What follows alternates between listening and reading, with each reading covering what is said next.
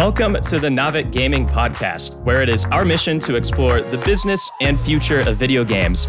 We bring together the industry's brightest builders, investors, and thinkers to keep a pulse on current events, dissect emerging trends in games, share lessons learned, and have a great time. This podcast is also part of Naavik's growing ecosystem, which ranges from free and premium research to consulting and advisory services. For more information, visit www.naavik.co. let's jump into the episode. This episode is brought to you by RallyHere, the proven gaming backend platform and service made specifically for cross platform live service games providing cutting edge tooling for matchmaking, cross platform accounts, server optimization, live ops management, player progression, and community engagement. RallyHere is the one stop shop to streamline your development processes, increase speed to market, and optimize your post launch live services. RallyHere powers games that have been played by over 200 million gamers worldwide across PC, console, and mobile, including Smite, Paladins, Rogue Company, and many others.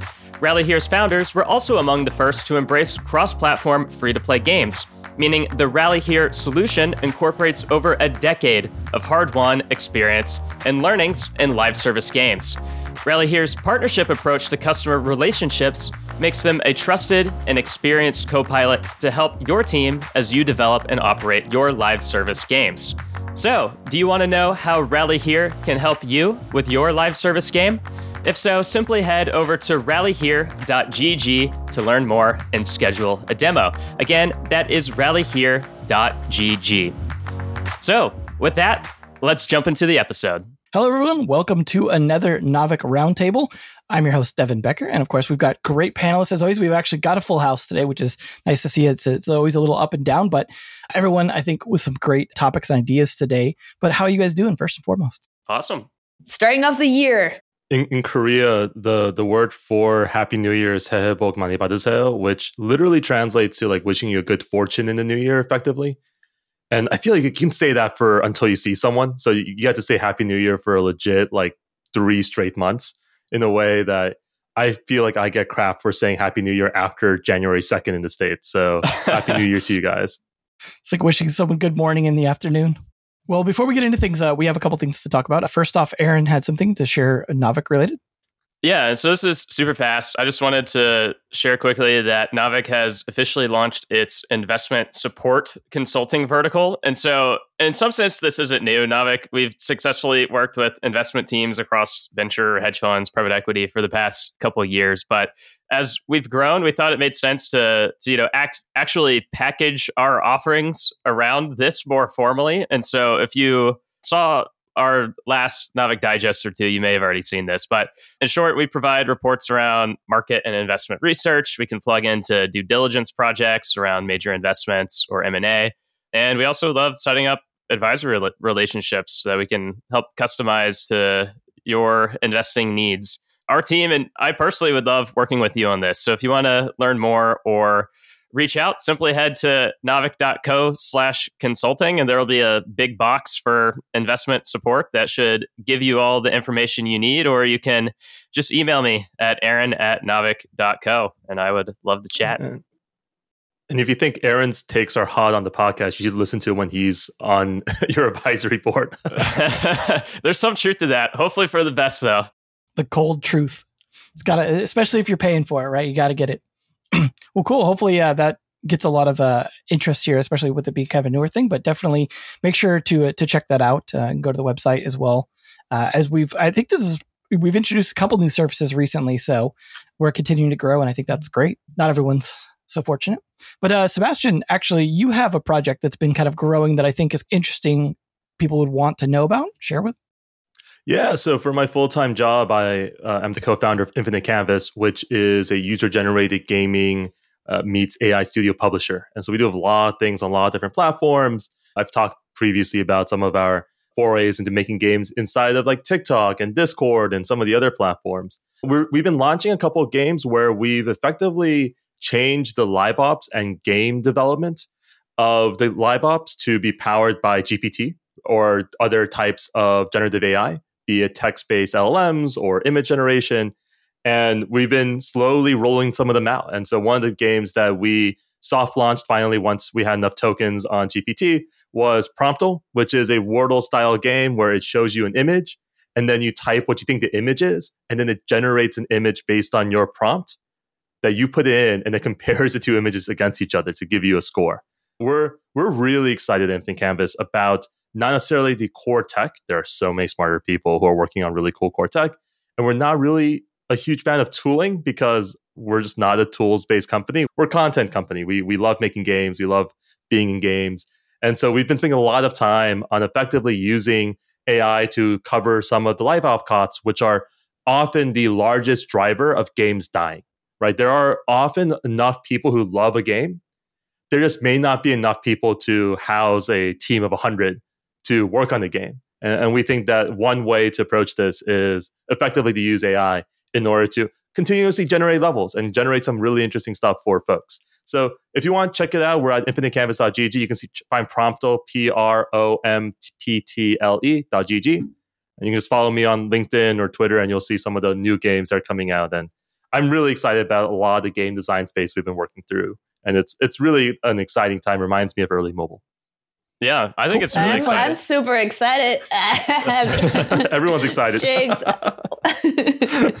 Yeah, I've just never seen anything like it uh, before, right? Like a game as a GPT. I, I'd just be curious, Seb, like what is your thesis for building a game on that? Because people don't view chat gpt the open ai world as like a gaming platform right like most consumers don't associate it with gaming at all so i'm just curious what are you thinking building a game there what are you hoping to to learn or or achieve in doing that yeah, my personal philosophy when it comes to comes to consumer anything, and this is true not only as an operator but also as an investor and advisor and everything else, is that gaming eats consumer every day of the week, and it doesn't matter if it's Excel sheets, it doesn't matter if it's a TI eighty three, it doesn't matter if it's ChatGPT.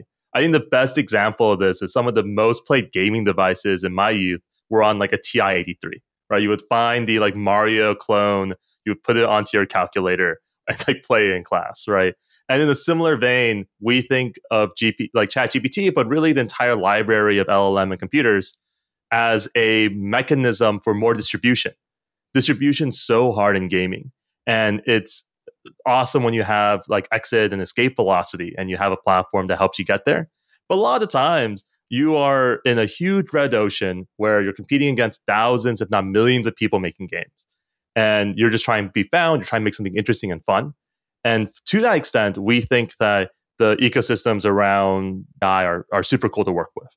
From a game design perspective, it's just really fun to work on things that are like completely different and like the constraints are completely different. So, on a selfish personal level, it's just been a ton of fun to make games where the constraint is interacting with an LLM as opposed to interacting with other humans.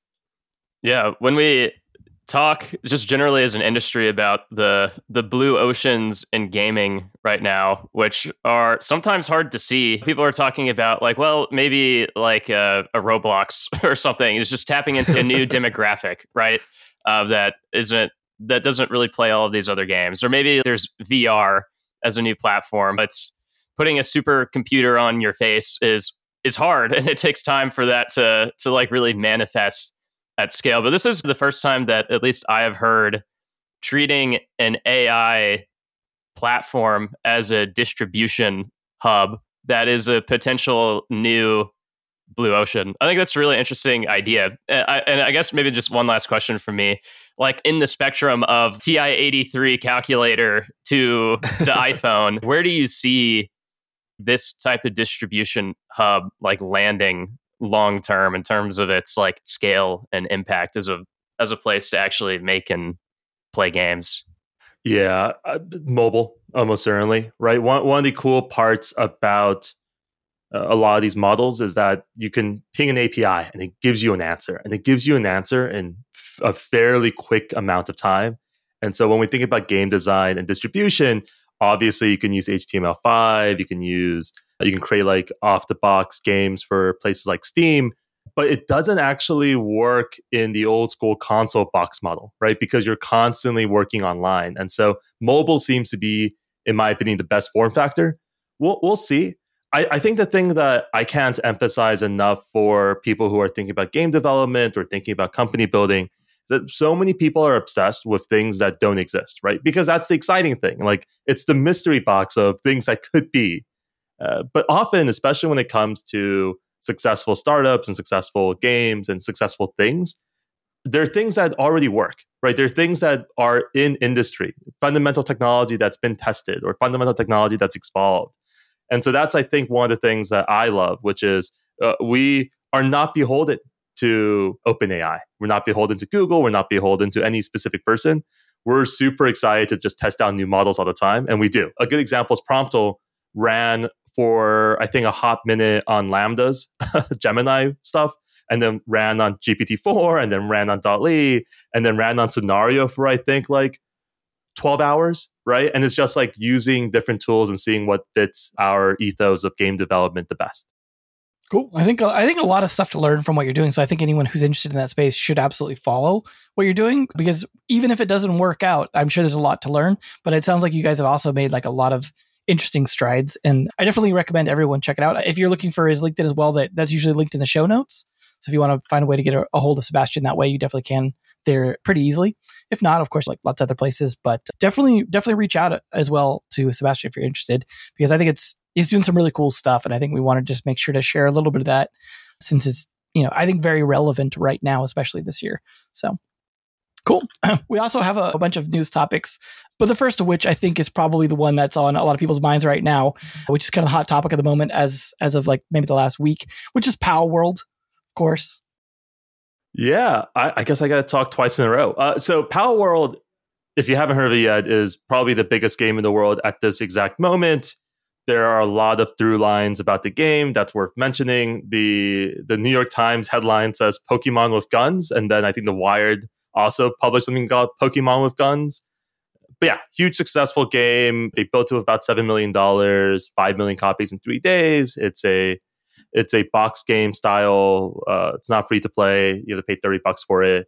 It generated like 125 million dollars in revenue and it's been really fun. It's at least for me, I would describe it as like a mix of Pokemon meets Valheim is probably the closest corollary I've seen and felt personally in the game. I've talked to some of my friends and colleagues in the world, and and they're and I think the best articulation I've heard is that it's effectively a mashup of RimWorld and Dwarf Fortress and Fortnite and Satisfactory and Valheim and Pokemon and really trying to find the fun by bringing together a lot of different through lines. Uh, and it, depending on if you like that style of game, it may be the perfect game for you. I've quite enjoyed it personally. I, I also love Pokemon, so I'm a bit of a biased party for sure. Definitely, uh, a little bit of, on the risky side, though, being so close to Pokemon, I think is something that's been on a lot of people's minds. Yeah, and I, I think this is something that is is worth talking about here, which is that uh, first of all, like U.S. trademark and copyright laws are incredibly misunderstood for the most part. Like there are a lot of mechanisms for it, and I'm sure there's a lot to be said about that. But realistically, the question that people have been saying on Twitter often is effectively, "Hey, like this is so close to Pokemon, aren't they going to get sued?" And so there's a question as to whether two Japanese corporations are going to sue each other in the US courts around US trademark and copyright. Personally, I think they're overblown, but we can get into that in a bit. It's sort of an interesting spot for sure because it does seem like Pokemon plus guns is a is a real mechanism. Yeah, I think that um, on the games dev side, like there's also like an interesting case here with with Palworld, and I don't know if folks have have gone through the trouble if you, if you if of reading through the CEO's letter and blog post that he did. It was pretty lengthy, like three days before the game launch and it was like oh my god we don't we don't know if this is gonna, gonna work. We we shall see. But he kind of like narrates like almost move my by move like the ins and outs and like ups and downs that they went through to get to, to be like one step away from launching the game. And it's it's just such a like it was such a good reminder of yes like game dev is a roller coaster. Uh one two it's one of those things where we end up like feeling like we we have like the formula to build games and if someone's not following it like it won't work. And like the the the last piece to it that really like resonated with me is just like games have to be fun man. That's like first and foremost right? And you know we get sometimes too caught up in our thesis with data and trying to be like data driven and end up like I, I wrote a it reminded me like I wrote a little essay at the end of last year where basically my my take was like, man, as an industry we've gotten like data blind instead of like data driven. And this was kind of like just resonated with with that thinking as well of, you know, we need to it's a creative field. It's entertainment. And sometimes we get too caught up on trying to maximize our our returns instead of like building fun games.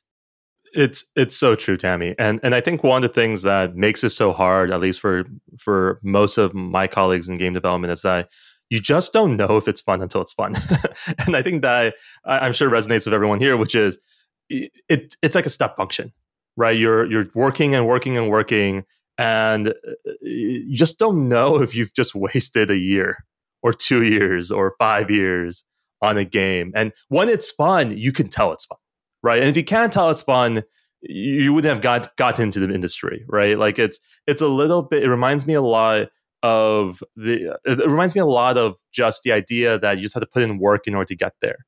What's weird about uh, like Palworld in particular, and I think this is sort of the like list of list litany of things that are worth talking about. Like heuristically, it breaks a lot of the known conventions we've talked about in game development in modern days. So, one, you're really not supposed to do paid $30 game that's AAA for cheap. But at the same time, they did that, right? You're not supposed, you're trying, supposed to be original, quote unquote. But there really, there is no necessarily original mechanic in the game, right? It's like certainly a mismatch of some of the most fun mechanics, X, Y, and Z you're not supposed to invest into polish. And granted, they haven't. There's a lot of heuristics that are quote unquote broken. And and certainly I'm biased because I like Pokemon and, I and I want there to be a good Pokemon game. But I, I think the five takeaways, which are interesting, are one, always release everything in er, as early access. You get so much more leeway when you release something as early access and things are buggy and your characters are getting deleted and things are bad. Two, you can probably charge for some styles of games and get away with it. Like if, if your model is dependent purely on free to play and that type of 30 day, 60 day LTV calc, like it's just not necessarily the biggest thing for everything. Are other things are still true. Multiplayer, still super useful. You don't need something massively online multiplayer, but having multiplayer is still very valuable. And this is my favorite one, which is that if you are doing something that is pets or Pokemon related, like that type of like companion related, it just has great throughput. We saw this on Roblox, we saw this in Fortnite. And five, none of these heuristics matter, right? If you're making your own game, these are probably not that applicable to you. At this point, this game has hit uh, escape velocity.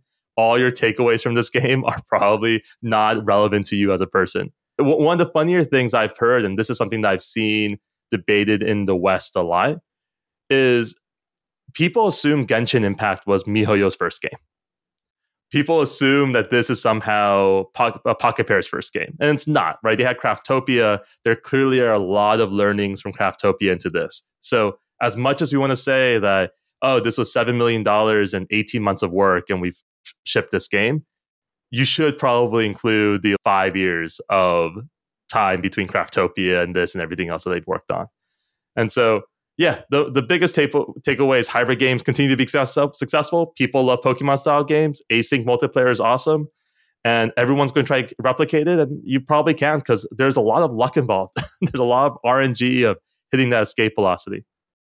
The the luck piece and like timing, it, it's just like such a such a big piece two games hitting at the right time that is just something that you can't can't manufacture whatsoever. And it is always going to be a little bit of a gamble there. Make sure that you're not you're at that right place. One last note for that that i wanted to make on on what you were saying seb is i've also seen a lot of folks either be like oh we should replicate this or be like brush it up and be like oh, remember when we were all talking about um, what was it, Bid, cra- it, uh, Bid World? I forget. Mm, yeah. yeah, Bid World. A couple of a few months ago, and like it hit like that escape velocity, and then it dropped. They're like, watch my words, it'll be it'll be dropping off. And for folks like myself that live in the free to play world, like that's immediately where you go. It's like where are you going to sustain like the velocity and installs, BattleBit, yeah, in you know kind of like that that view. But you know it's a different it's a different world when you're like releasing a game that is thirty bucks that millions of people already download like you've already won and from here it's like what do you do with that and what that audience that you've already captured but it like the the dynamic there is very different like even if they drop off they're probably going to have already gathered and captured an audience that can sustain them for a while and then it's like and then what do they do from there right with that audience? So I think it's also like it's very it's a it's a different dynamic than a mobile or like just like generally like free to play game that hits like super high installs on day one and then you're like oh it's if it drops off that's it right?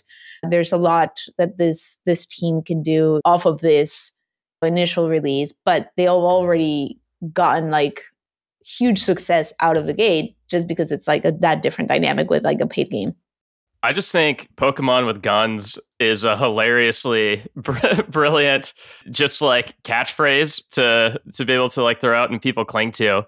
I just even remember when the game was announced, and you know, you see like this Pokemon creature, and all of a sudden it's like going crazy with like a machine gun. It's like, oh my god, this is hilarious! And I just, I know like that was a moment that just captured so many people's attention in a way that just like other other games haven't. So I do hope we see other hybrid type of games, like you were saying, Seb, that just like think up these like hilariously brilliant ways to like mash together things that people love. Clearly, there still is so much opportunity for people to come up with original ideas. But I don't have too much more to say about Palworld. We have it downloaded in my house, but haven't quite gotten to it yet.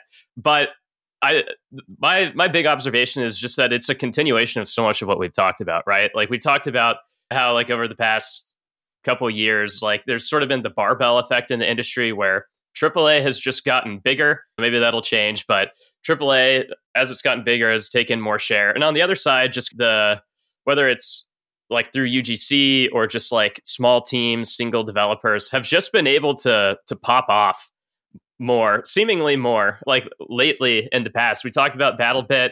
There was Lethal Company recently now Palworld, which isn't by like one person, but it started as a pretty, still as a pretty small team that many would consider still uh, indie to start, then turning maybe like double A or or something. But um, it's almost like this new breed of um, business or small team that seems to just constantly be popping off and taking share and seems to be defining will probably define the next few years as well especially as game development gets more efficient in in different ways and superstar developers are just enabled to to do more with less. And so yeah I, I just think what we're seeing right now is maybe even just the tip of the iceberg for what we could experience over the next decade. And i think that's really exciting yeah, completely agree. And and there are two like Dave the Diver is another game that was such a big hit at the end of last year. Small team sold three million copies for twenty bucks each. That's great. And and I think that's that is one thing that I will say that is worth rehashing is that original creativity looks like this in a lot of ways, right? Like it's rarely n plus ten. It's basically never n plus ten because if it's n plus ten, no one plays the game like what you really want is a slight deviation or derivation of something on top of it. You're building on top of other people's work. And so as much as people want to say Fortnite was an original game, it was no, it wasn't an original game. It was just the next iteration of the previous game. And to Aaron's point, we're going to see a lot of teams that have a lot more effort build on these types of ideas. And if it works, awesome. And if it fails, oh well. And then we can move on to the next thing. I think there's a couple things that like I think you all mentioned at some point in another discussion that I think is worth taking away from this. One is that Pokemon, whether you're doing it as a, a sort of knockoff or the legit thing, is very strong, and I think if you look back at Pokemon Go versus everything else Niantic has done, that becomes really obvious really fast and how crazy fast that grew and that audience in general. And then the other aspect of what Aaron was saying about the the Pokemon with guns, I think having a really obvious hook that like just breeds curiosity. Like if you hear that, you're going to want to see what that is. And I think having a, a, clear hook like that that everyone can understand is like really helpful. And I, going back to the BattleBit one, it's like, oh, it's Battlefield, but with Minecraft style, like pixels. It's like, oh, I, I get what that. I'm kind of curious why that would be good. Let me try that out. Or even like stuff like Goat Simulator, or other weird sort of like curiosity uh, driven, like games where there's something you can understand in a single sentence. And I think that does actually do a lot for it as well.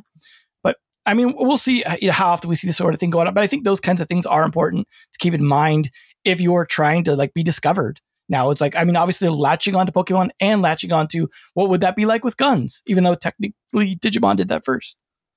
Yeah, look, the the thing that's interesting here is that people fail to recognize just how much of a uh, like a diaspora effectively of gaming we have in ourselves. Like the fact that we know to WASD to move on a keyboard, the fact that like the controls for your left stick is movement and right stick is um, camera control these are heuristics that people build, and people don't like relearning new things from scratch.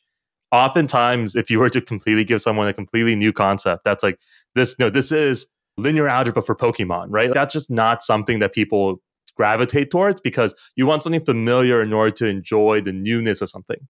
And I think, frankly, Palworld did an amazing job It cannot be understated that they did an amazing job of making all these different parts from different games feel good.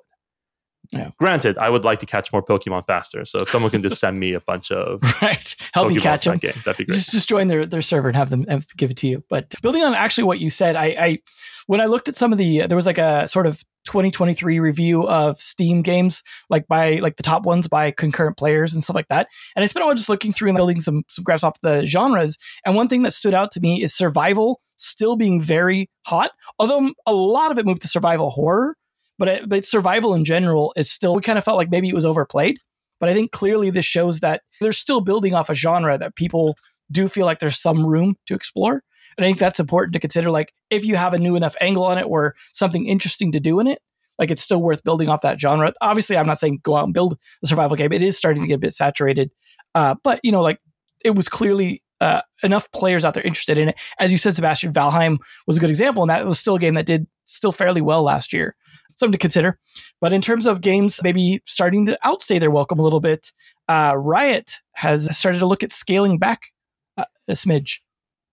Yeah, well, it's been a tough week for for Riot Games, of course. Um, according to a letter that the CEO put out on their website, Riot is eliminating about 530 roles globally, which represents about 11 percent of their workforce. And they say that the biggest impact is to teams outside of core development. And just to read like a short paragraph on why they're doing this. The, the note says Today, we're a company without a sharp enough focus. And simply put, we have too many things underway.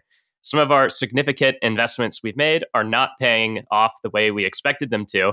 Our costs have grown to the point where they're unsustainable, and we've left ourselves with no room for experimentation or failure, which is vital to a creative company like ours.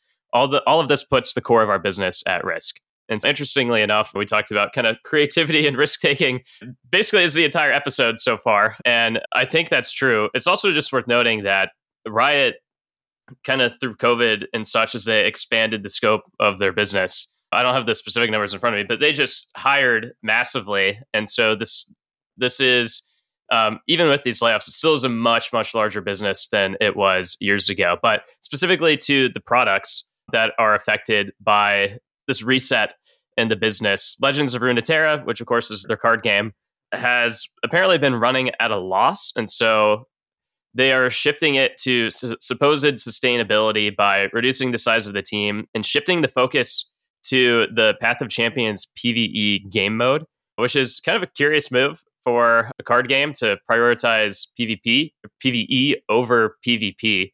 Usually you see the opposite, but it'll be interesting to see what they're doing with that. And then the other big move is the closure of Riot Forge, which is Riot's publishing unit that has worked with other generally smaller development studios to create games in and around the the Riot universe, right? And so shutting that down just shows again they're refocusing on fewer projects, directing again most resources internally, not being completely closed minded to working with other great developers when uh, when it makes sense to, but but really again slimming down their focus to what moves the needle most. So so that's the bulk of the move. It, it kind of looks and feels like a rip off the band aid moment. So I I think I would be surprised to see much more big changes to come from Riot. I would hope so, at least. Um, um, I was a bit surprised to maybe not see like Teamfight Tactics on that list alongside Legends of Runeterra, just given the monetization issues that auto battlers have had over the years. But glad that they were able to keep most everything else and intact. And it seems like they're doing about as well as they can for those they are they're laying off. So, anyways, not not the funnest of news this week. It's a continuation of much of what we've we've talked about, and I think at this rate, already within the first less than a month of the year, we've seen probably about four thousand layoffs in the games industry, which is about forty percent of what we saw last year. And so it's been a brutal January.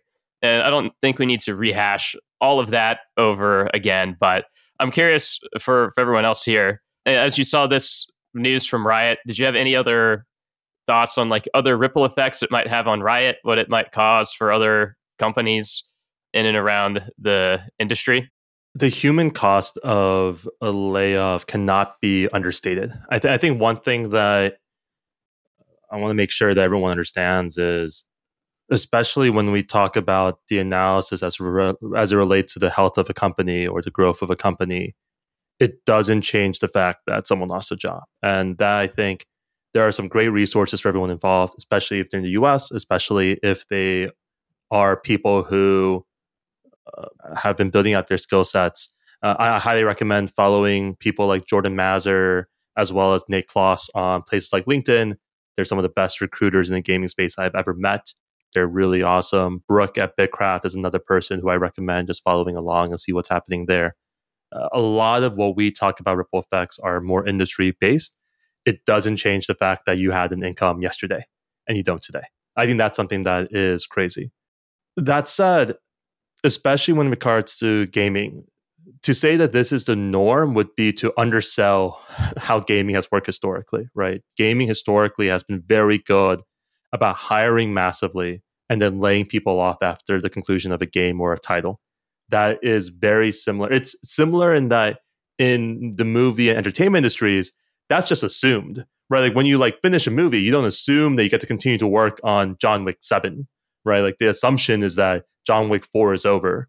And if there is going to be a John Wick 5 sometime in the future, we'll get a call and and really it's been the evolution of live op style games over the last decade that sort of changed that um, paradigm. Riot in particular, the weird ripple effect that's true across all of these layoffs we've seen, be it Discord, Riot, Twitch, is if you were to compare their team sizes before the pandemic. So if you were to compare pre like beginning of 2019 to 24 their teams are so massively larger so in a lot of ways a, a, company like Riot had like 2,500 people. They had about 5,000. We can work backwards to say if they laid off 11% of their staff and it's about 530 people, they had about 5,000 people. So they still have 4,500 people working on really interesting. That ripple effect is that the gaming industry is still growing. It's just going through a contraction. And fortunately, I think there are a lot of great studios and publishing houses that are spawning up and people working on interesting small teams if they have the resources to do so to be able to handle that and I think that's a that's just like a good thing to think about in general. Do you think in three years there will be more or less people working in the video game industry compared to today? Compared to today, I mean, we're down. Or it's a great question. My guess is that we'll have a similar number of people working in the gaming industry in four years as we do today. One of the things that's worth thinking about from a company strategy perspective is revenue as relates to headcount. If you have $2 billion, uh, or let's say you have like $2 billion of revenue and you have 2,000 people, each employee basically makes about a million bucks, right? And you have a lot of leeway because no one, very few people in the company are making a million bucks a year. You have a lot of overhead, like you can you can clear that hurdle. If you have 5,000 or 10,000 people for $2 billion, you're, you're now at 200,000. And so if someone's making 250K, they're actually net negative on a per headcount basis. You need someone making 60K. This type of expansion contraction is hard to predict. My guess is that there will be a very similar number of people just spread out across more teams in gaming. The other thing to consider is that what we consider working in gaming to be to be very different in three years' time if you told me five years ago, you would would you consider people making games on Roblox as a person in the gaming industry? I would imagine the majority of listeners would say no. But given that their revenues are fairly substantial and the fact that there are a bunch of these teams working on it, I would say the answer is yes. And so if you were to include a lot of the UGC generating game studios and publishers, gaming has basically 20x in the last like three years in terms of the number of headcount. And I'd imagine that trend line continues. I think depend if you're only defining gaming as AAA publisher, W two employees, 401ks, I think that pool of people after a contraction will probably stay stable for a number of years. But if you include the entire diaspora of gaming, be it indie gamers, UGC creators, mobile gamers, mobile creators, my guess is that's only going to go up. And I think that you make you make a super good point, Seb, in terms of looking at it a little bit wider like a, a, wider time frame in seeing there was a mass hiring with the pandemic boom and we're seeing the the revenue ripple effect past like saw huge growth then drop and then starting to stabilize and jobs are following a very similar trend right? Like it's the revenue supports the jobs therefore like there's that adjustment happening as well on on the employment side. So i think that there's it's not it's not going to be like an over like a correction for many years to come. It's more as you were saying seb it's just it's going to level off which is still higher probably than pre-pandemic levels because we did see that expansion that was massive. Yeah i, I completely agree with that. I think uh, to talk about riot specifically for a second uh, one, one thing that i will say is aaron made the point that he hopes that this is the last layoff I think the executive team and the board is strong enough that this is probably the last layoff for a while. You the the best rule of thumb is you always should do, overlay people off. You should like fire more than you intend, and you should do it once. Because as it turns out, if you do it once, you can do a pretty like rousing speech about how hey we've contracted, this is for focus and all this other stuff. If you do it twice, that's just a line. Like you gotta quit, right? If there's two rounds of layoffs at your company, you should take a serious look in the mirror and see if you should be going somewhere else. It's often the the advice I hear for folks in in the, in the space because you just don't know that. Aaron also brought up an interesting point about Legends of Runeterra versus TFT. I, I think them focusing on their effectively Slay the Spire version is a great use of Legends of Runeterra. It, it seems to play to the skill set of the developers and game designers on that team. It always felt to me to be more lore based. They were doing such great things with the language of Runeterra in that game. And I think the biggest difference we saw between Legends Runeterra and TFT is whether it adds value to the Riot ecosystem as a whole. TFT seems to be growing the pie in terms of additional players playing the game. Legends of Runeterra didn't seem to hit that exit velocity for for them as a rule of thumb. And so I completely agree. Monetization in auto battlers seems absolute crap.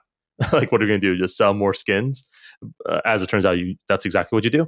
But like the flip side of it, though, does seem that it is a focus on what's growing their pie as a company, as opposed to necessarily what's necessarily generating revenues from day one.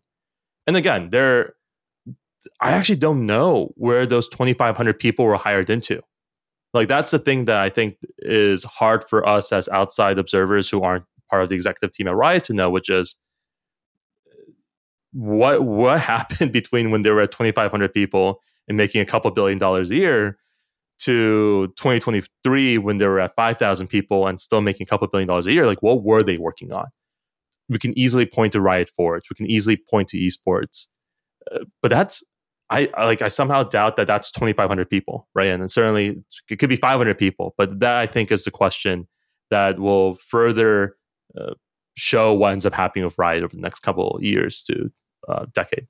was it just a few years ago when Riot announced like 10 new games they were working on or something like that? It's like five or 10. It was, it was a huge amount. And I think this was before Valorant really like kicked off. And that included like the fighting game, I think an MMO, all kinds of stuff. So they had announced like a ton of projects in the works. So I imagine like a lot of those employees are still on some of those. Maybe some of those they didn't even haven't even talked about yet.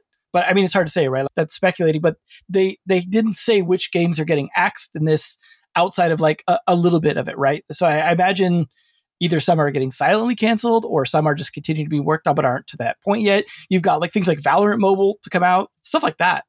Uh, we, we talked about this before, right? Finding the fun is so hard and it's a step function, right? like it's, you just don't know if a game is, some of the games aren't fun, right? I think that's a pretty clear thing. You just don't know when a game is fun until it's fun. And you only have so much time.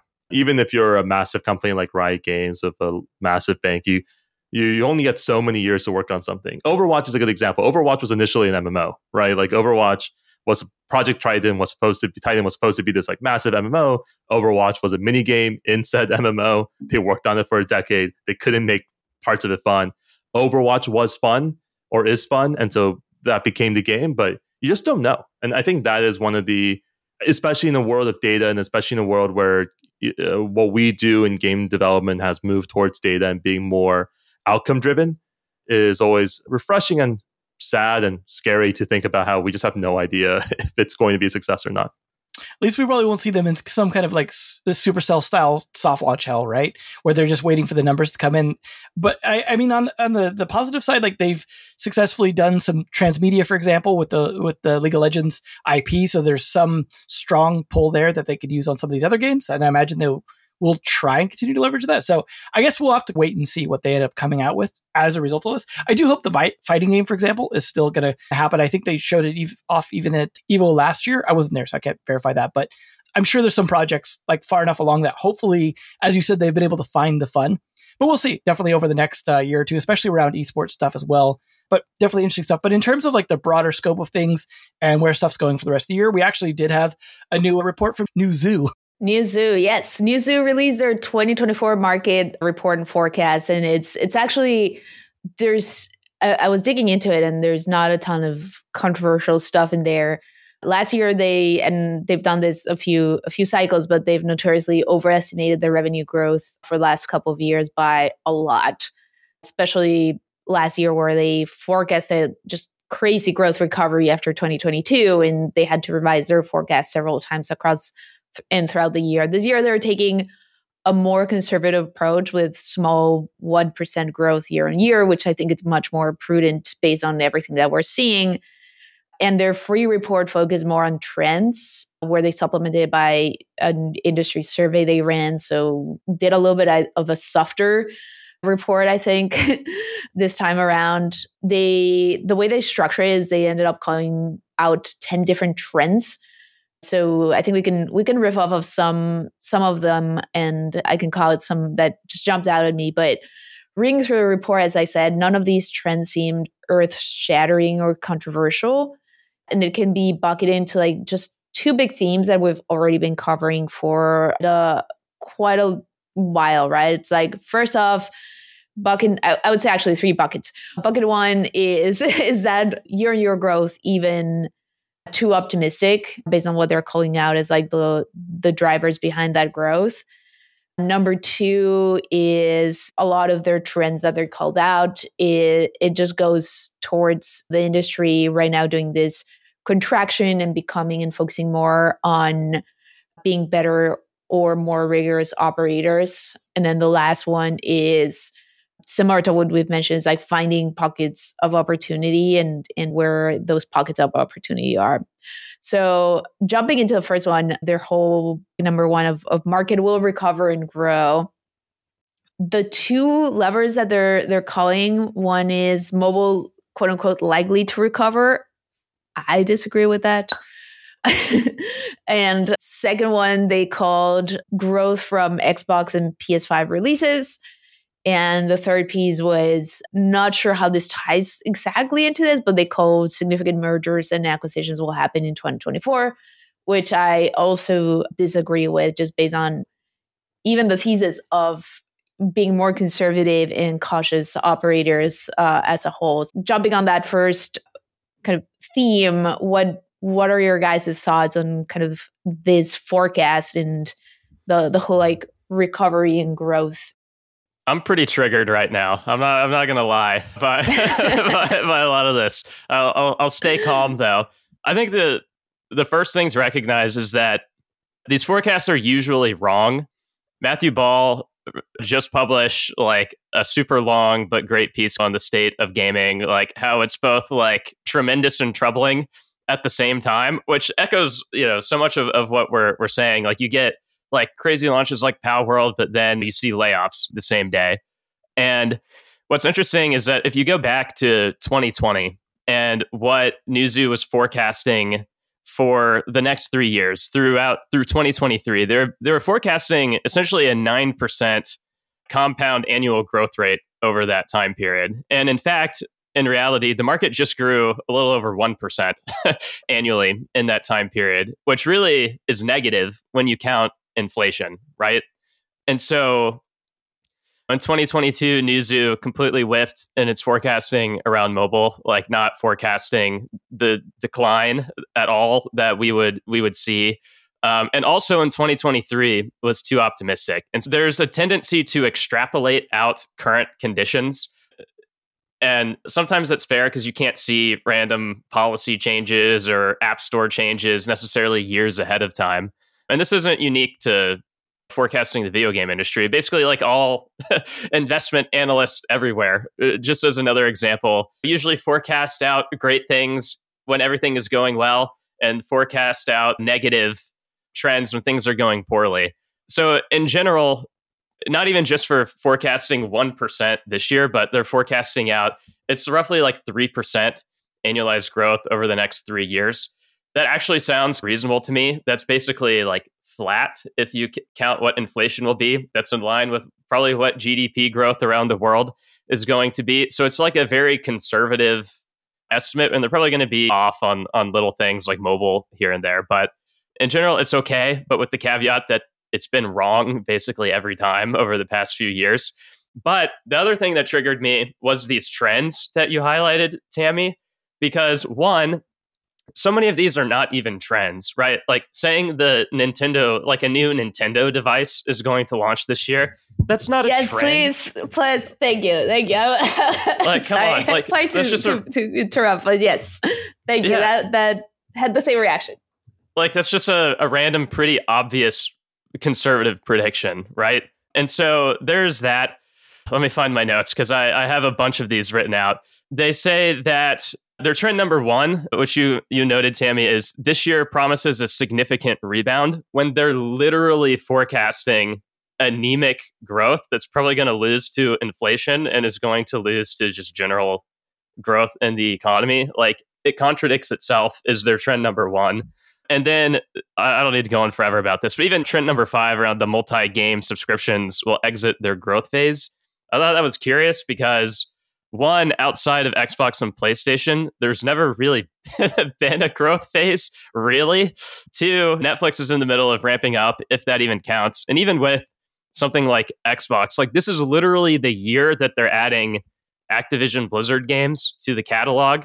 Like it's going to grow. Like it's not like forecasting this whole subscription thing just not growing anymore, or at least for the year. It just feels really off. Even if you don't believe in like that subscriptions are going to take over everything or that there aren't like technical and specific economics to consider it's just a really weird trend to call out that i don't think is right. And so so yeah i basically am quibbling with everything that i see here. I would just say hey Newzoo, maybe next year if you want to if you want to reach out we can collab and make it even better with you.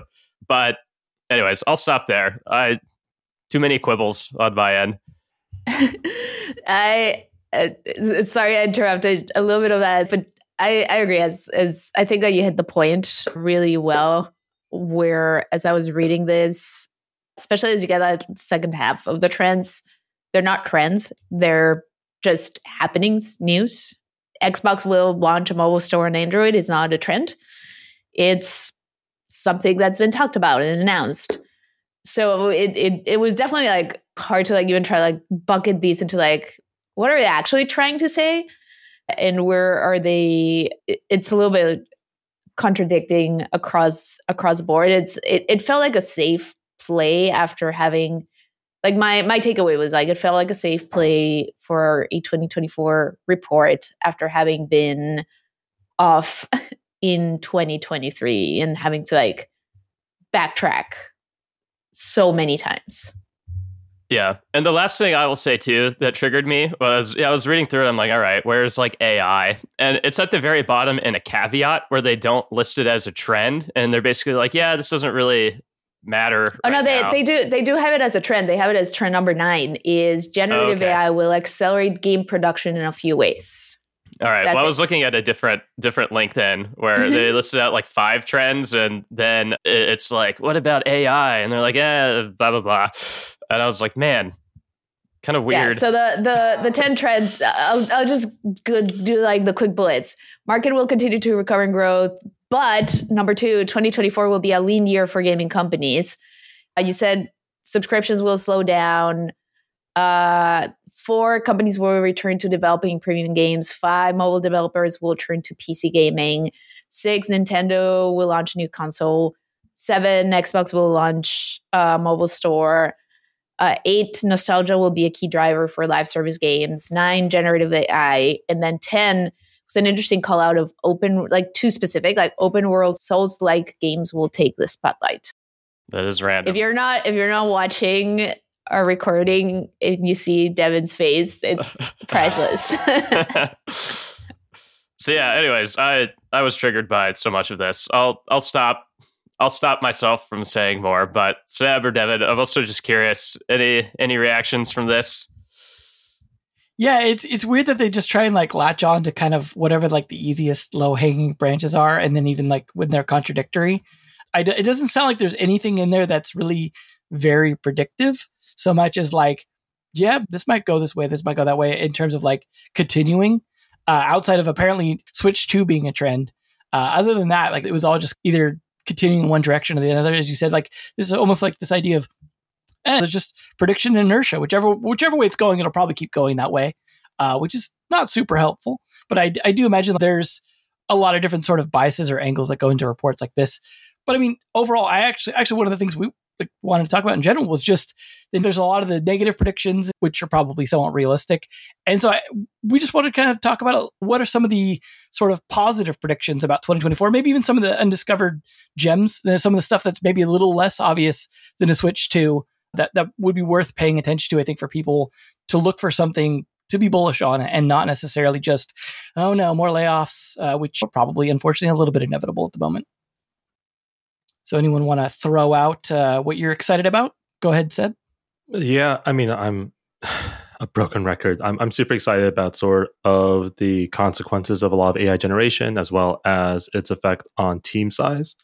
One thing that we've started to see in the greater consumer world is this idea of curated cozy spaces. You've probably seen that buzzword pop off or pop up rather over the last six, 12 months about instead of having this like massive multiplayer iteration of Twitters and Facebooks, we're seeing like communities on Medium or Substack, Patreon, Twitch, etc. Be very specific and targeted towards their audiences and a little bit curation. There are a lot of positives and negatives about this as an aside.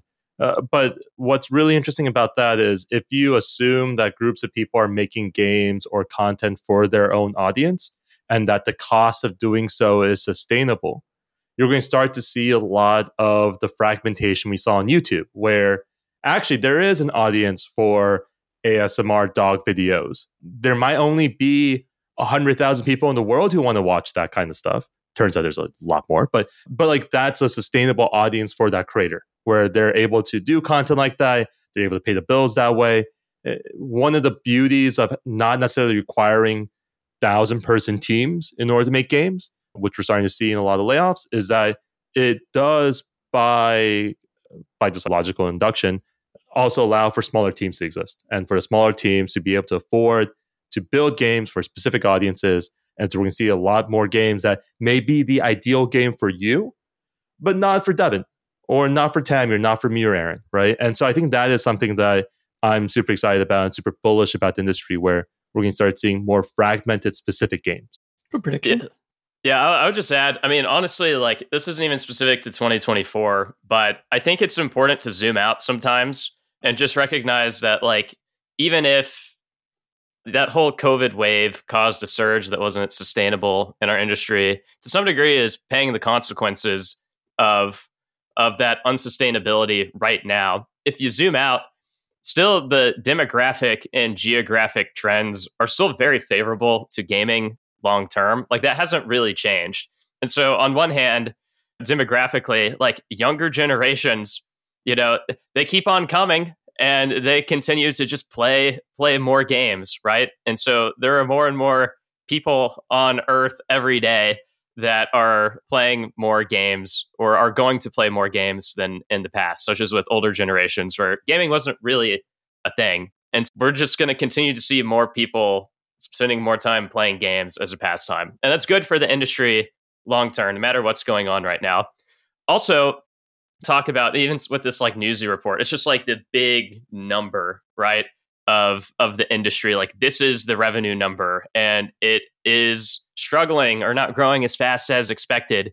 If you look around, even just geographically, like there are corners of the world that are not that way and are actually like pretty exciting and some are still kind of nascent with large populations. And places like india like india is going to be a gaming juggernaut over over the next many years and i think it's going to be really exciting to see what comes out of that country both you know uh, indian game developers making games for for their fellow indians but also just seeing what uh, new types of games they bring out to the rest of the world where we've seen a lot of maybe like Egyptian mythology or Norse mythology types of games in places, but like we'll see like really refreshing new types of experiences with new types of narratives coming from different places of the world.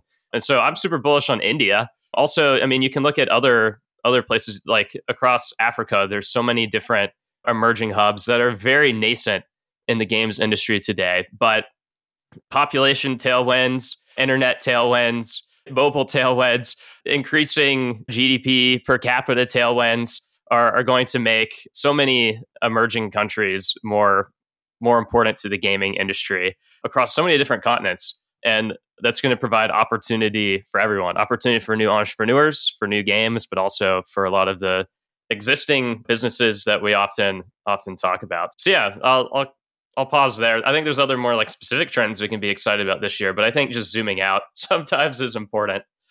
Yeah, I think for me and riffing off of some of what you both guys said, AI in game dev, that's definitely something that I'm very excited about. Just whenever there's like new technology like this, this to me does feel like that next wave of what is like the evolution of, of web and games and just how we how we interact with technology and how we build.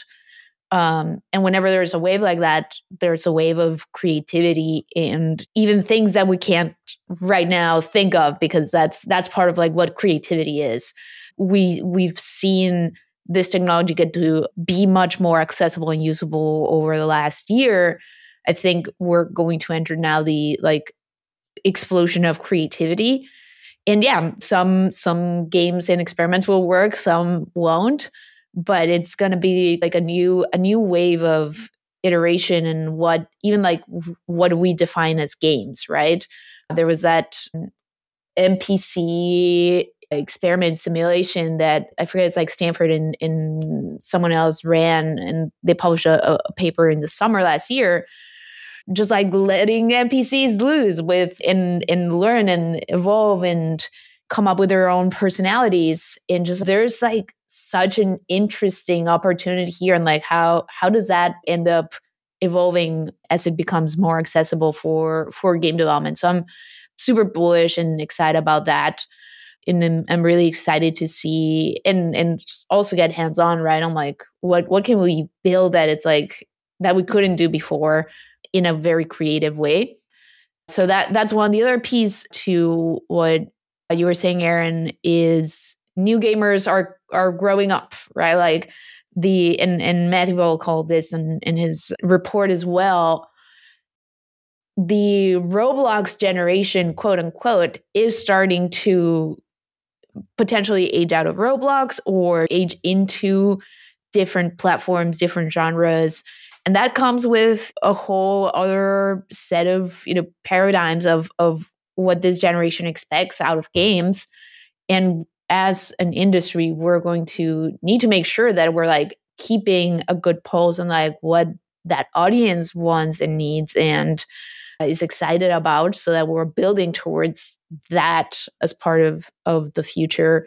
So this is like more of a start of a wave. Again it's not going to be like oh the big thing in 2024 but it's like the start of that wave of this next generation that has grown up with devices and much more accessible gaming and social gaming from since they can remember like it all it's also going to challenge our paradigms and like preconceived notions of what games can work and cannot work and what should we be building as as game makers. For me like that's also very very exciting just like that challenge and that that is going to make us reevaluate not from like a technology standpoint of like what are what is fun but from like an audience standpoint yeah, maybe just a couple like very last things. I think this year is going to be good for handheld gaming. I mean, the the new Switch device will probably come out, but also like we've talked about like Steam Deck a lot, but even like other devices are hitting the market and scaling up, like the the ROG Ally,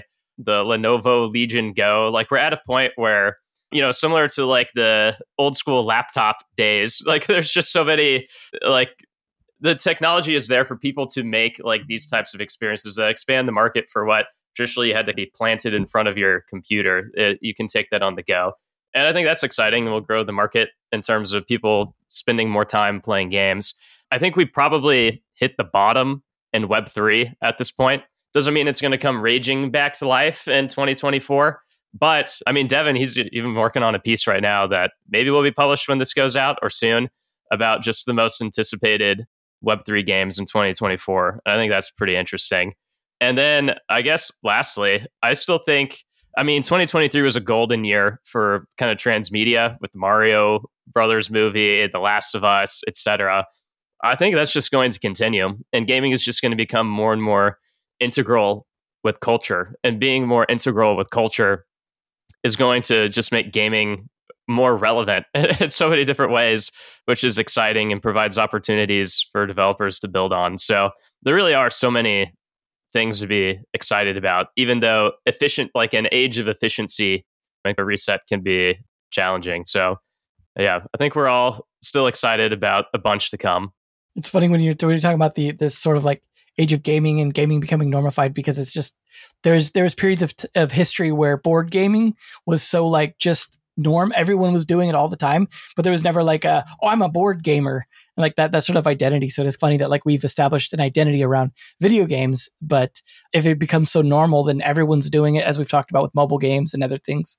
Maybe it's just not a thing we talk about as its own thing as much anymore. Just like you're not a, a movie watcher, right? You can be a movie aficionado, a movie buff, but that's more of a like a cultured take on it rather than just what you do on your free time because well that's what everyone does on their free time but uh, my kind of pseudo prediction is just or at least thing that I'm excited about is generally a lot of times when there's these periods of like high stress on everything that's been built so far, meaning like discoverability is a problem because everything's inundated. Money money's like a problem because these financial models aren't working as well anymore. And all these things sort of hit that that point where they're not working like they used to, towards diminishing returns. That's just the time when something new gets developed, something new and exciting. And that's why I was like bullish on Web3 was that oppor- uh, one opportunity, for example, to to be a new business model. And I think maybe it doesn't hit this year. Maybe it maybe it's drags out till next year even potentially. But I think that period of high stress, you know, it's the necessity is the mother of invention sort of thing, right? Like in order for this industry to survive, people got to come up with something new. And I think that will be a good way to, to put pressure on that. And also building on what, what you guys are talking about, I think social stuff i think is you talk about all these people that grew up on social platforms that just didn't exist as much back then. We we had facebook games that transitioned into mobile but that wasn't really social in the same way things are now. And i think the stuff like what sebastian's working on just things like that where you're building off these social networks where you're talking about cozy community things or just looking at the way what web3 did for discord around gaming in terms of all these pocket communities, dedicated fan bases to each game. I think there's a lot of potential in that stuff to, to blow up this year. And maybe some of these latent technologies like VR and Web3 that have took a dip for a minute may hit before the end of the year, but maybe not. It might still be a little ways out. These hype cycles are a little slow.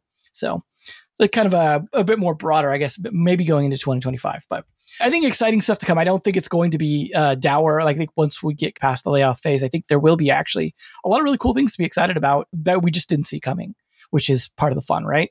Some, something hopefully by second half of this year would be nice so we can get that ball rolling. But uh, yeah, speaking of the ball rolling and, and you joining in this year, thanks to everyone who has tuned in so far. Of course, we've only had a couple episodes this year. So hopefully you've got uh, off to a good habit for the new year, right? Everyone making New Year's resolutions, and hopefully yours is to catch every episode of the Roundtable, and of course all the interviews, and everything else that Naavik does, as well as all our digests and uh, uh, the new services, as Aaron mentioned as well. So lots of cool stuff going on, at least from us, right? We're, we're trying to keep it interesting. Thanks to everyone tuning into that. And of course, thanks to uh, panelists as well for coming in and bringing a lot of cool topics, a lot of cool thoughts, and as well as cool projects like Sebastian's working on. So make sure to check that out. But in the meantime, enjoy the rest of your weekend. And yeah, hopefully that Web3 article pops out around the same time as this. Make sure to check that out in the digest and catch you guys next week. If you enjoyed today's episode, whether on YouTube or your favorite podcast app, make sure to like, subscribe, comment, or give a five star review. And if you want to reach out or provide feedback, shoot us a note at podcast at naavik.co or find us on Twitter and LinkedIn. Plus, if you want to learn more about what Naavik has to offer, make sure to check out our website, www.naavik.co. There, you can sign up for the number one games industry newsletter, Naavik Digest, or contact us to learn about our wide ranging consulting and advisory services. Again, that is www.naavik.co. Thanks for listening, and we'll catch you in the next episode.